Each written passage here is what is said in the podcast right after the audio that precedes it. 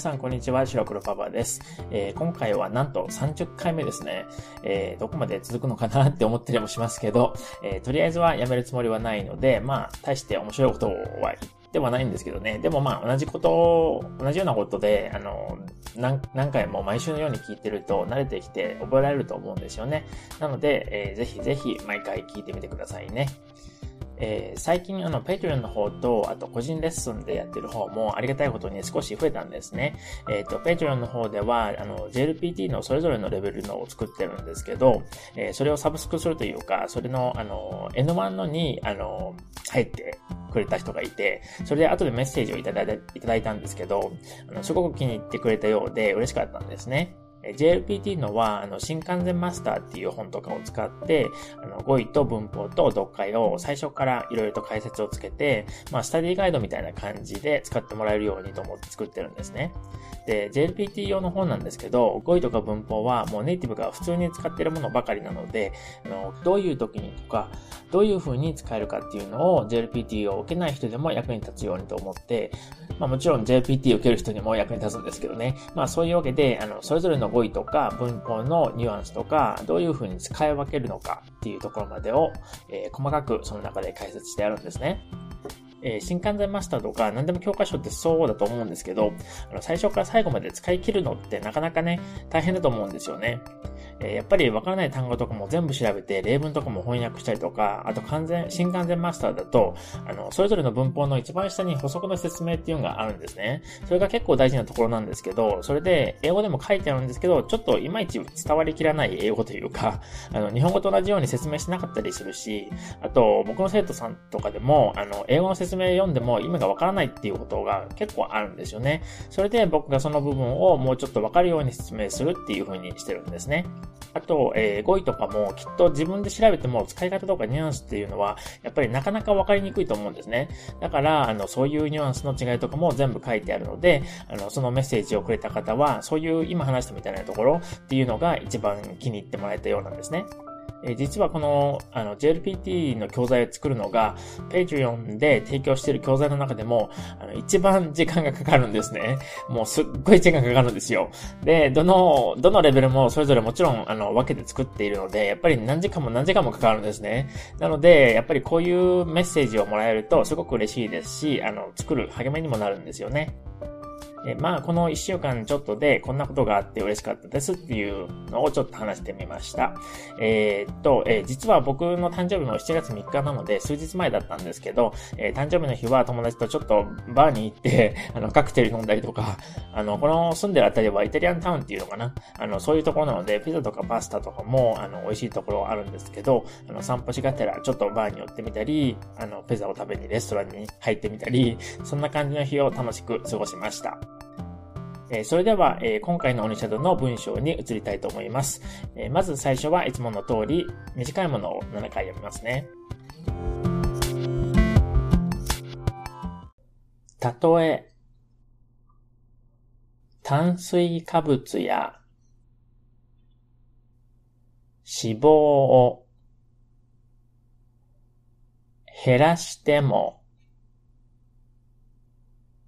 栄養のバランスが悪い食事が良くなるわけではないし、逆に炭水化物や脂肪を増やした。上でもバランスの良い食事をすることは十分可能だということでした。たとえ炭水化物や脂肪を減らしても栄養のバランスが悪い。食事が良くなる。わけではないし、逆に炭水化物や脂肪を増やした。上でもバランスの良い食事をすることは十分可能だということでした。たとえ炭水化物や脂肪を減らしても栄養のバランスが悪い食事が良くなるわけではないし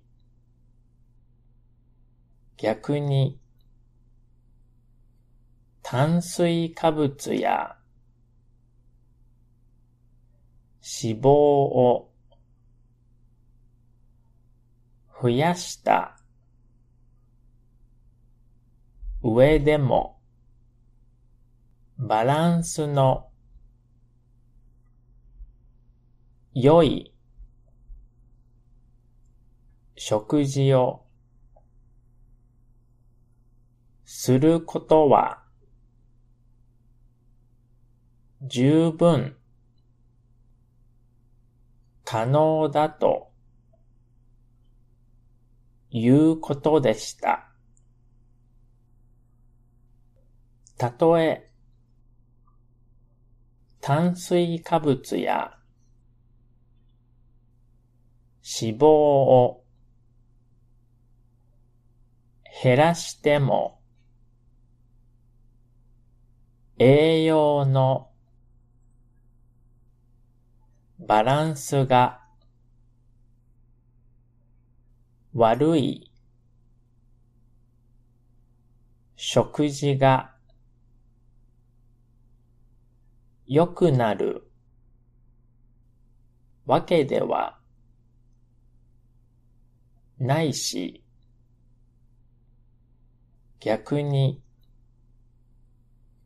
炭水化物や脂肪を増やした。上でもバランスの良い食事をすることは十分可能だということでした。たとえ炭水化物や脂肪を減らしても栄養のバランスが悪い食事が良くなるわけではないし、逆に炭水化物や脂肪を増やした。上でもバランスの良い食事をすることは十分可能だということでした。たとえ炭水化物や脂肪を減らしても栄養のバランスが悪い食事が良くなるわけではないし、逆に炭水化物や脂肪を増やした。上でもバランスの良い食事をすることは十分可能だということでした。たとえ炭水化物や脂肪を減らしても栄養のバランスが悪い食事が良くなるわけではないし逆に炭水化物や脂肪を増やした上でもバランスの良い食事をすることは十分可能だということでした。えー、次に少し長めのを7回読みます。たとえ炭水化物や脂肪を減らしても栄養のバランスが悪い食事が良くなるわけではないし、逆に炭水化物や脂肪を増やした上でもバランスの良い食事をすることは十分可能だということでした。たとえ炭水化物や脂肪を減らしても栄養のバランスが悪い食事が良くなるわけではないし、逆に炭水化物や脂肪を増やした上でもバランスの良い食事をすることは十分可能だということでした。たとえ炭水化物や脂肪を減らしても栄養のバランスが悪い食事が良くなるわけではないし、逆に炭水化物や脂肪を増やした上でもバランスの良い食事をすることは十分可能だということでした。たとえ炭水化物や脂肪を減らしても栄養のバランスが悪い食事が良くなるわけではないし、逆に炭水化物や脂肪を増やした上でもバランスの良い食事をすることは十分可能だと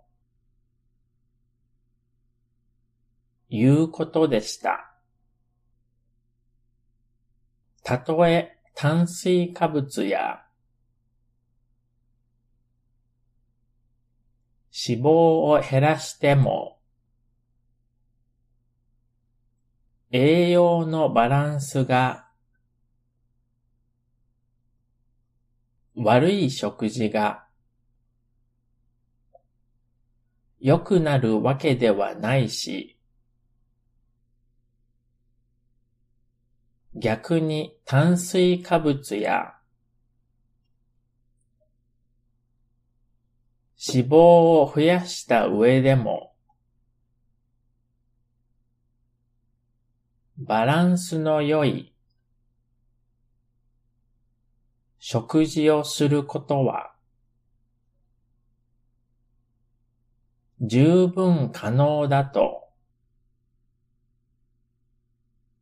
いうことでした。たとえ炭水化物や脂肪を減らしても栄養のバランスが悪い食事が良くなるわけではないし、逆に炭水化物や脂肪を増やした上でもバランスの良い食事をすることは十分可能だと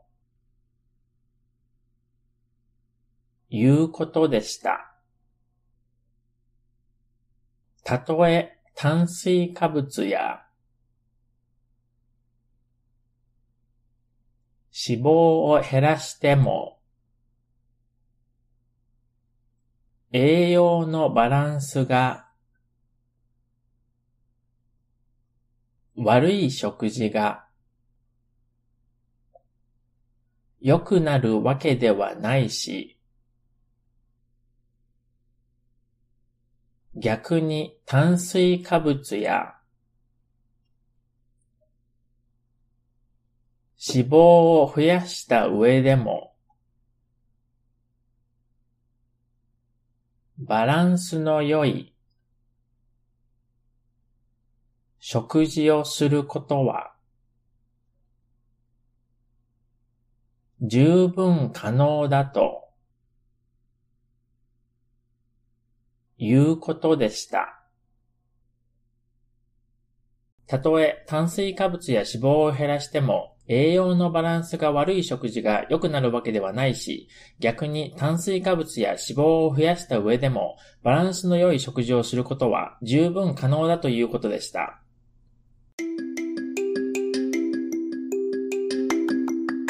今回は以上になります。それではまた次回お楽しみに。じゃあねー。